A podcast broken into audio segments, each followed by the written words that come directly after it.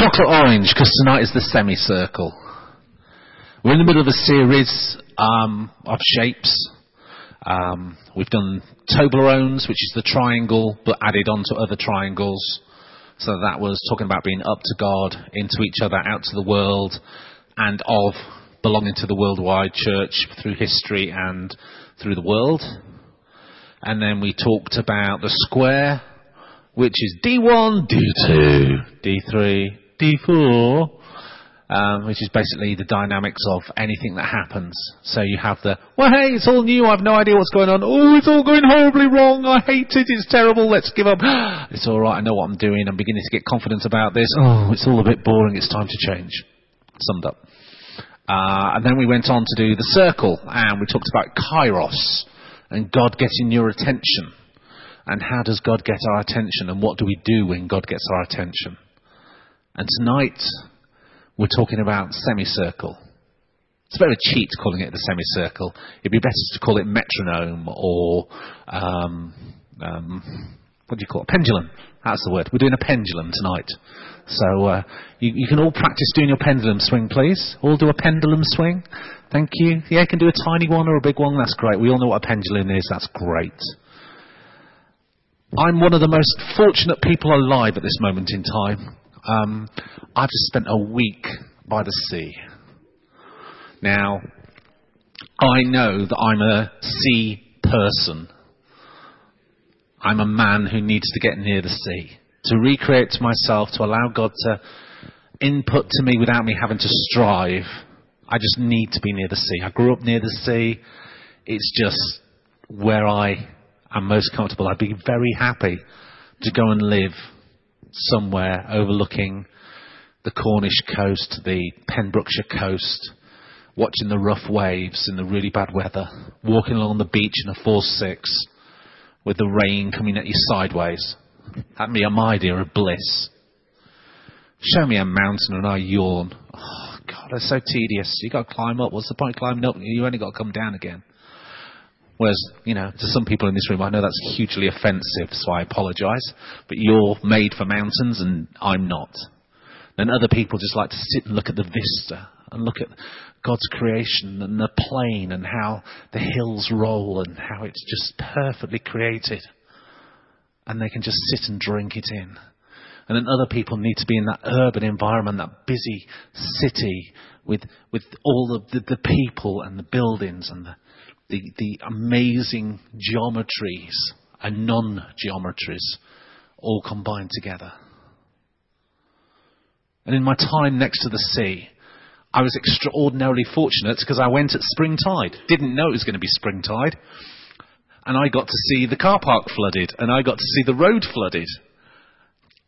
And I got to see four times the sea coming in and going away, leaving all this flotsam and jetsam everywhere and then coming back in and then going away. And then by the end of the week, it was only coming a third of the way up the beach compared to where it had been. There's this natural rhythm to life. This rhythm that we live in. God, God is, God is such an artist. He must be a musician. He invented rhythm as well as inventing music. God's got to be a musician. He's definitely an artist. And the thing about Christianity, the thing that this is what this is my favourite part of life shapes. If you grasp hold of this and you remember it, and I keep forgetting it, and I have to keep reminding myself, your life is going to be transformed. It's brilliant. I love teaching this one. It's all about rhythm and getting into God's rhythm. I mean, what's the reality? You become a Christian, you go to church, and what happens? You get given a job. So what happens? You're now a busy person with an extra job. And then you get that job done. So you can get jobs done. So what happens then? Get given another job. So you become a busy Christian and you've got two or three jobs and four jobs. And how's that different to the world? It's not. We become, Christi- we become human doings rather than human beings. So let's start at the beginning. What happened right at the beginning? We've got creation, haven't we? So what started the come on, let's, can, this is interactive. I don't have to do all the talking. What happened in creation? Where do we start? God created, yeah.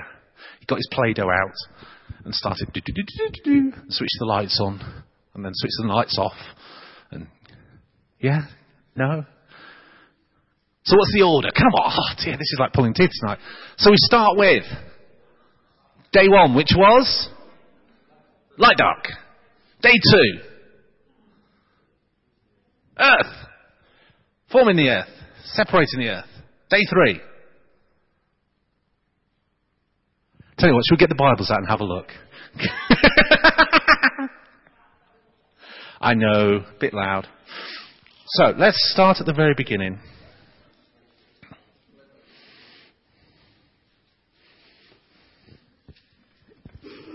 I'll read out of the church Bibles. You need a Bible, they're just under one of the many seats. In the beginning, God created the heavens and the earth, and now the earth was formless and empty, and darkness was over the surface of the deep, and the Spirit of God was hovering over the water. And God said, Let there be light, and there was light. And God saw that the light was good, and He separated the light from the darkness. And God called the light day, and the darkness He called night. And then there was evening, and there was morning, and that was the first day. See, the earth was already there. And then the second day, he said, Let there be an expanse between the waters to separate the water from water. So God made the expanse and separated the water under the expanse from the water above it.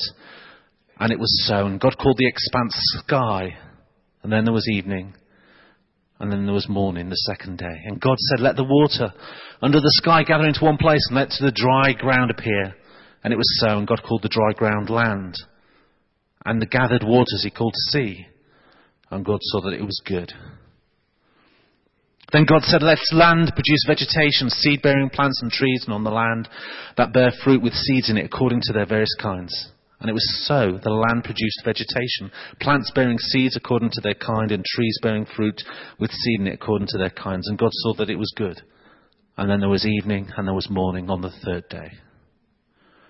And then God said, Let there be light in the expanses of the sky to separate the day from the night let them serve as signs to mark the seasons, days, and years. And let them be lights in the expanse of the sky to give light on the earth. And it was so. God made two great lights the greater light to govern the day, and the lesser light to govern the night. He also made the stars. God set them in the expanse of the sky to give them give light to the earth, to govern the day and the night, and to separate light from darkness. And God saw that it was good. And then there was evening, and then there was morning, the fourth day. Can you see there's a rhythm already? God's doing a different thing every day, and in the things that He's doing, He's creating a rhythm within them. So that whole fourth day, He's talking about creating them a rhythm. Day, night, style, things to mark the seasons, to mark the days. Let's carry on. God said, Let the water teem with living creatures and let the birds fly above the earth across the expanse of the sky. So God created the great creatures of the sea and every living and moving thing with which their water teemed and according to their kinds and every winged bird according to its kind. And God saw it was good. God blessed them and said, Be fruitful and increase in number and fill the water in the seas and let the birds increase on the earth. And there was evening and there was morning the fifth day. Fruitfulness was introduced. And God said, Let the land produce living creatures according to their kinds, livestock, creatures that move along the ground, and wild animals, each according to its kind. And it was so. God made the wild animals according to their kinds, and the livestock according to their kinds, and all the creatures that move along the ground according to their kinds. And God saw that it was good. Then God said, Let us make a man, sorry, let us make man in our image and in our likeness, and let them rule over the fish of the sea and the birds of the air and over the livestock all over the earth and all over the and over all the creatures that move along the ground. So God created man in his own image. In the image of God, he created him. Male and female, he created them. God blessed them and said to them, Be fruitful and increase in number. Fill the earth and subdue it. Rule over the fishes of the sea and the birds of the air and over every living creature that moves on the ground. Then God said, I give you every seed bearing plant on the face of the whole earth and every tree that has fruit with seed in it. And they will be yours for food. And and to all the beasts of the earth, and all the birds in the air, and all the creatures that move on the ground, everything that has the breath of life in it, I give every green plant for food. And it was so. God saw that all he had made, and it was very good. And there was evening, and there was morning, and the sixth day. Thus the heavens and the earth were completed in their vast array. By the seventh day, God had finished the work he had been doing. So on the seventh day, he rested from all his work. And God blessed the seventh day, and he made it holy because it on it he had rested from all of the work of creating that he had done.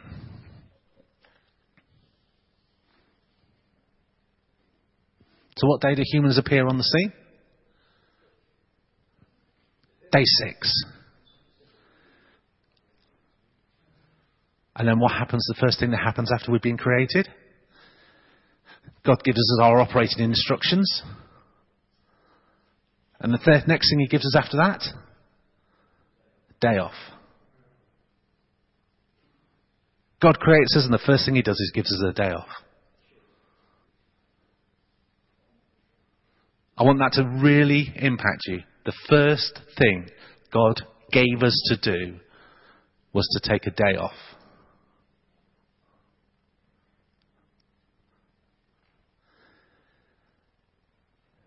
We'll come back to that in a second. But first, let's just go back to that. God made man and woman in his image. Now, when we think of the word image, English is not a great language, but the word picture it conjures up usually is mirror, reflection, image. Only problem with that, with that word picture for us is that decent mirrors weren't invented till about 300 years ago. And polished stone or polished metal or still water doesn't really give a really good reflection.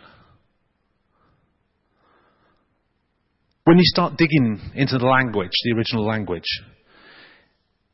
it gives a completely different word picture. If you look at um, Genesis 2, verse 7, if we jump ahead to it, it tells us how God created us. It says, And the Lord God formed man from the dust of the ground, breathed into his nostrils, and breathed life, and the man became a living being. He fashioned us like a potter with clay. He took the primeval elements of the earth got his hands dirty and made us. Who here loves Aardman Animation?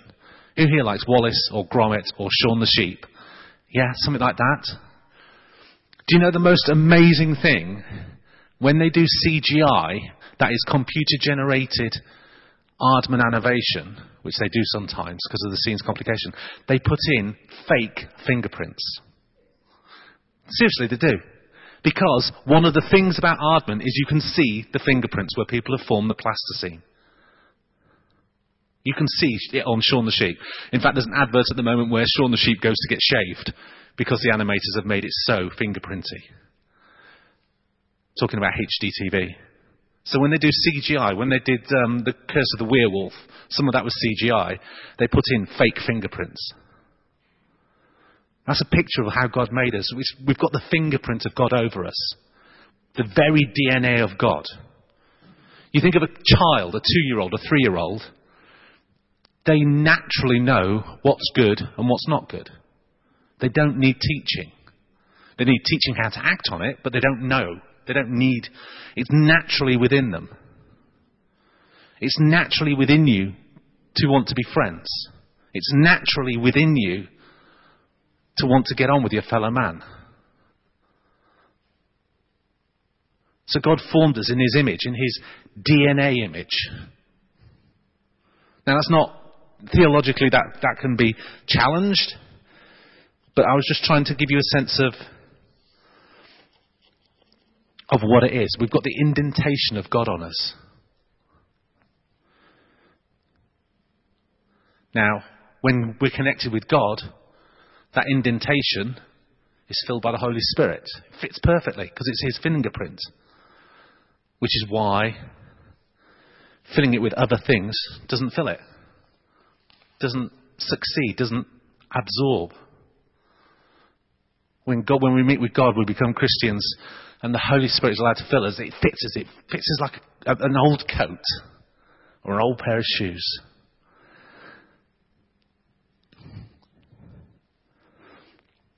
Anyway, so from chapter 1 to chapter 3, God is creating us in his image, and the impression that we're given is that God is wanting us to be close to him, wanting us to be with him until Adam and Eve choose to walk away And then they've got this gaping hole. And it's a hole that man's been trying to fill ever since the original fall.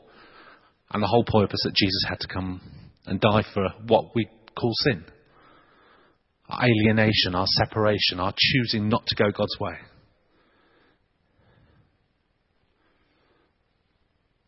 But what was, what was our design specification? To be fruitful. We're supposed to be fruitful. How? By doing stuff. That's what the Bible tells us. One of the first things God says is go and be fruitful. Go and subdue things. Go and work things. We're called to be fruitful through work, through doing stuff. Work is a blessing of creation, not a curse of the fall. Work is a blessing of what God wanted us to do, rather than a curse of being human. It's what He designed us for. We're not designed to sit on sofas watching Jeremy Kyle all day. We're designed to be doing things that make us fruitful. We're designed to be doing what God wants us to do.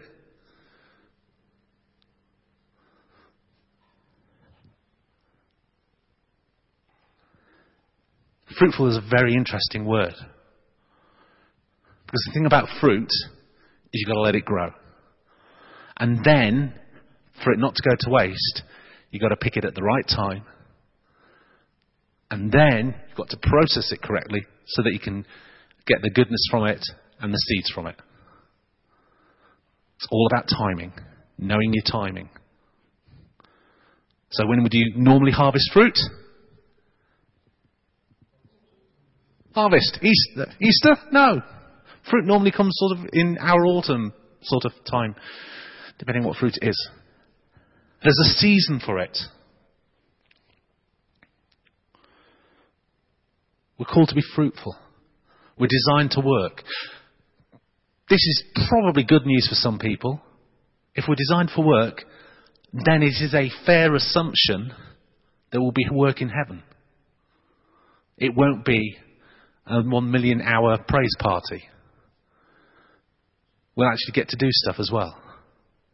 But that's a discussion for another day. So, created on the sixth day to be fruitful, the first thing we've done is a day off. God works and then rests. God wants us to rest and then work. God works into his rest we're designed to work out of our rest. And it's really important. So important that God, it got in the Ten Commandments. You know, Ten Commandments. Don't commit adultery. Don't steal stuff. Um, don't kill people. Take a day off.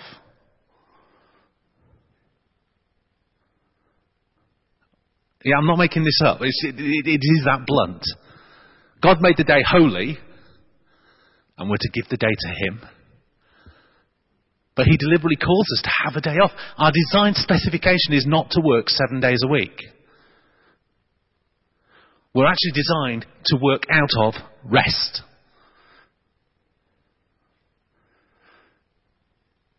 Yeah? God works into his rest, we work out of it. It's really important that we learn to relax. We learn to hang out with God. You know, so the first experience of Adam and Eve, what is it? Probably something like they've got this great garden down by the river, hanging out with God, feet in the stream, chatting to Him, because they were that close before the fall. Just hanging out. We're called, we're designed to work, we're designed to work out of rest. We're designed to not be anxious because we're rested. Now, rest, I am not talking about. Though that is part of it. But how do you rest? It's different for all of us. Some people here, I know, their idea of rest is climbing the mountain. That to them is rest. To some people here, it's, I don't know, knitting. To some people here, it's 10 hours on the Xbox. I wouldn't necessarily agree with that, but uh, um, that's their idea. We'll come back to that in a moment. But who here wants to be more fruitful? I do. You know, I want to be fruitful in the way that God made us. So God's calling us to rest and to be fruitful. And to rest and to be fruitful, and to rest and to be fruitful, and to rest and to be fruitful. Can you see the shape now? It's a semicircle. And that's what God's calling us to do. We work out of our rest to be fruitful. Now, that sounds easy. But again, those of us who drive or have equipment or machinery know that if you don't operate according to the specification, according to the driver's manual, you're going to break down. You know, you put diesel in a petrol car, you put petrol in a diesel car, you know, you put the wrong batteries in your iPod, bang. Unless we operate within what the designer specified, we'll have one good fruitfulness and then be burnt out. I know, I've done it umpteen times. And it takes you a long time to recover.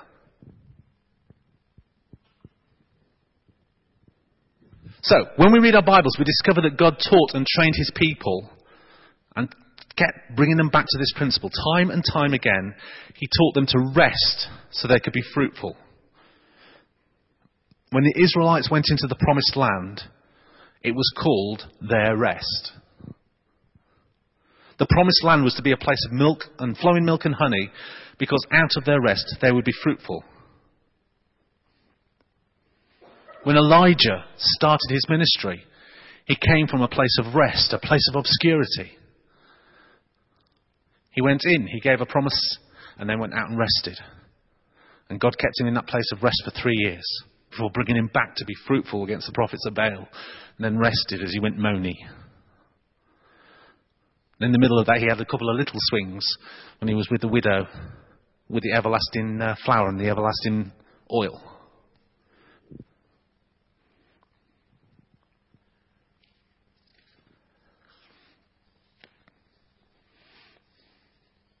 So, if it's God's pattern, then we can look at Jesus, and Jesus will do it, yeah? So, did Jesus have this uh, pattern?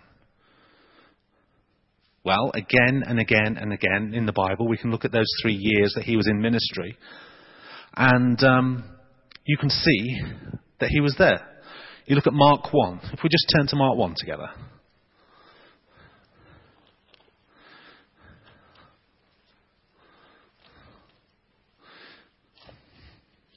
Come on.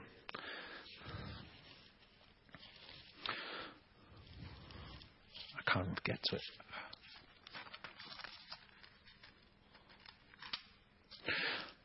So Mark is the and next, and then, and then, and then shorthand Bible.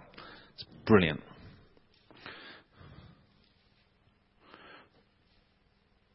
So Mark 1, Jesus has begun his ministry by preaching in Galilee, near Capernaum. He's called some disciples. He's established a headquarters. And to make it his headquarters, he first needs somewhere to stay. But he needs to um, he needs to teach the local communities. He needs to minister. He needs to get them on side. So he finds somewhere to stay. He starts to teach in the squares. Now, obviously, he doesn't get people on side, but he does start to, to start getting people knowing. How do you get yourself known? Well, in those days, first thing he does is go to the synagogue on the Sabbath. He was already known as a rabbi, as a teacher. So if we jump to verse 21, then they went to Capernaum, and when the Sabbath came, Jesus went into the synagogue and began to teach. The people were amazed at his teaching because he taught them as one who had authority, not as teachers of the law. Just then, a man in their synagogue who was possessed by an evil spirit cried out, What do you want with us, Jesus of Nazareth? Have you come to destroy us? I know who you are, the Holy One of God. Be quiet, said Jesus sternly. Come out of him. The evil spirit shook the man violently and came out of him with a shriek. The people were all amazed that they asked each other, what is this? A new teaching and with authority. He even gives orders to evil spirits, and they obey him. News about him spread quickly all over Galilee. He goes, he creates a stir. He's fruitful. I mean, a demon cropping up in your church service is not something we're used to every day. I would think, yeah, no. You know, someone manifested in the corner going, oh. It's happened a few times. I've been in a couple of places where it's happened, but it's not an everyday occurrence. It caused quite a stir. I mean, what a cool start to your ministry. Get yourself, a, get yourself a, some notice, heal somebody, get them delivered. You know, just Tim's normal day at the office there.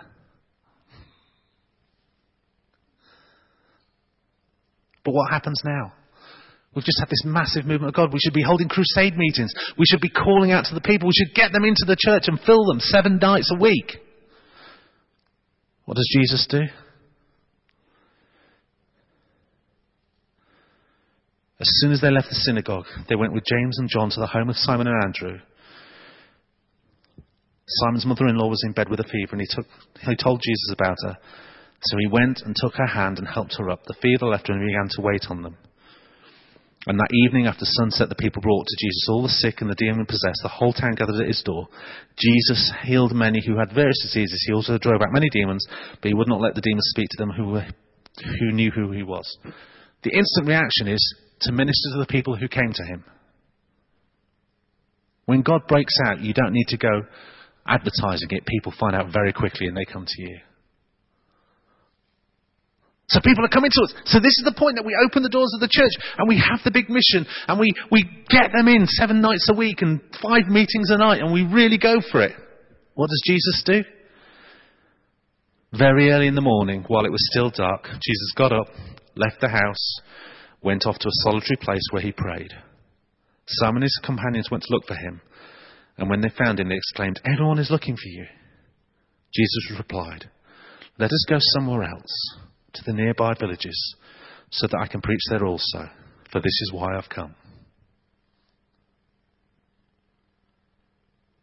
He got straight back into the rhythm. He had been fruitful, he went and rested. He rested in God's presence. He hung out with God. He'd gone from fruitfulness to rest. And instead of returning to wherever it was that he had previously been, he rested and asked God. He spent time with God. What is it you want me to do now? Where is it that you want me to go now? How do you want me to proceed now? And then he went and he did that and he was fruitful, and then he rested. Constantly in Jesus' life, you hear of him going across the other side of the sea in a boat, having some time on his own, disappearing to the lonely places, withdrawing with just the disciples, getting away to be just alone with God, to hear from God, to hang out with God, to rest. Again and again and again. He knows his ministry. He knows what God's calling him to do, and he gets in the pattern.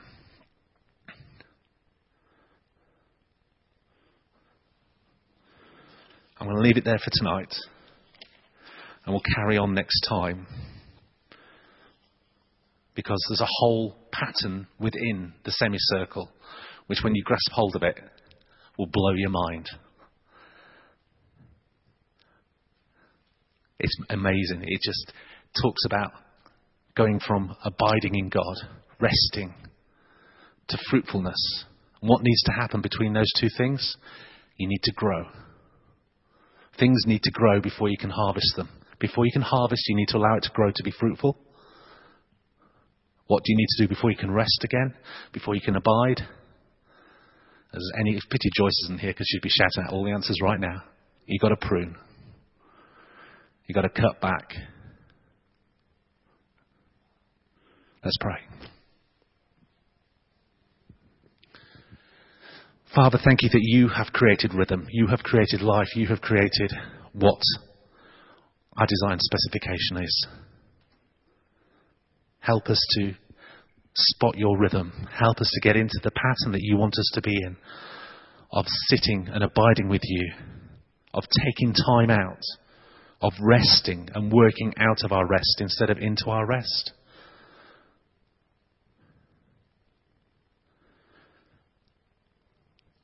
And Father, help us to hear from you what it is that you want us to do. For us to go do that, come back to you, hear what you want us to do, and to go do that. Amen.